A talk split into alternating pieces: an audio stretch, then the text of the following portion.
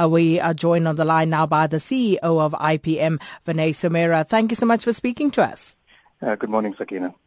Now, um, our resident uh, mining guru, Martin Creamer, was talking about this at length last week. But perhaps for those who missed it, what exactly are polymer electrode membrane fuel cells?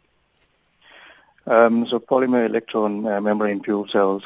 Um, fuel cells uh, come in several um, key technology types. Uh, the the PEM is one of the main ones. Um, uses platinum uh, as a catalyst uh, on both sides of the membrane. Um, the way it works, Sakina, is you take hydrogen um, on the uh, the first side. Hydrogen comes in. The catalyst breaks it up into protons and electrons. The protons pass through the membrane. The electrons are not allowed through the membrane. It goes around the electric circuits, uh, producing a current. On the uh, on the anode side, the um, you have oxygen. The oxygen um, combines with the hydrogen atoms and produces water as a byproduct. So a fuel cell effectively produces electricity with water as a byproduct. That's what a PEM fuel cell is. And how is this going to benefit uh, us and the country and the economy? Um, because PEM fuel cells, well, most fuel cell technology uses uh, platinum as, as catalyst or platinum group metals. Uh, the greater the uptake of uh, fuel cells uh, in the world market, uh, the greater the demand for platinum resource or PGM resource. And then we know that you're working in partnership with the Department of Trade and Industry on this one. What role will they be playing and who else will you be working with on this project? So, Sakina, the, um, the, the, the, current state of the platinum industry uh, would, would demand um, dropping quite significantly and the platinum prices uh, being very low. Uh, we require an, another outlet uh, uh, for the metal to stimulate demand stimulating demand will obviously help our mining sector by by creating uh, better prices and um, create sustainability among the, the platinum miners itself. Uh, this project is designed to actually help uh, stimulate demand for fuel cells.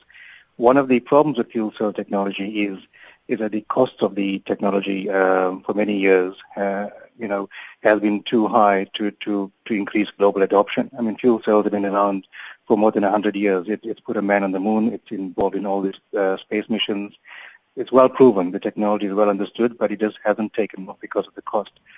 Uh, part of the cost uh, cycle uh, involves the, the cost of precious metals, and fuel cell technology companies have been trying to reduce the price of the precious metals, and in some cases, engineer out the platinum, which, which as a country we, we don't want to, to happen.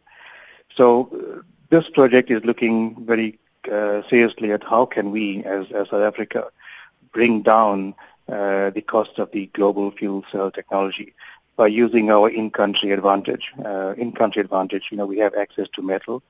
Uh, we, we have a set of incentives that DTI are, have created for the special economic zones. And in tandem, if we are able to produce a business model that helps bring down the cost of fuel cells, then I think we are doing the country a service, but we're also doing the global industry, so industry a service as well.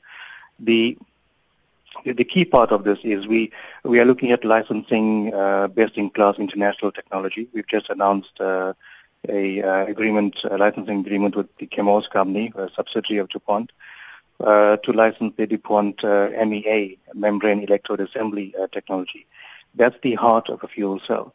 And so this project is to now assess the feasibility of setting up the manufacturing plant in South Africa, you know, and producing a bankable feasibility um, study. Um, up to this stage, we can take it to investment and then set up the plant hopefully by 2017, um, uh, by next year. Um, once we once we've done the BFS and take it out to the investment market, get the funding, we intend putting the plant in and starting to produce the initially the membrane electrode assemblies for the global market. But this also puts us in a position now to actually add on the remaining components and the balance of plant to produce a South African fuel cell for international consumption.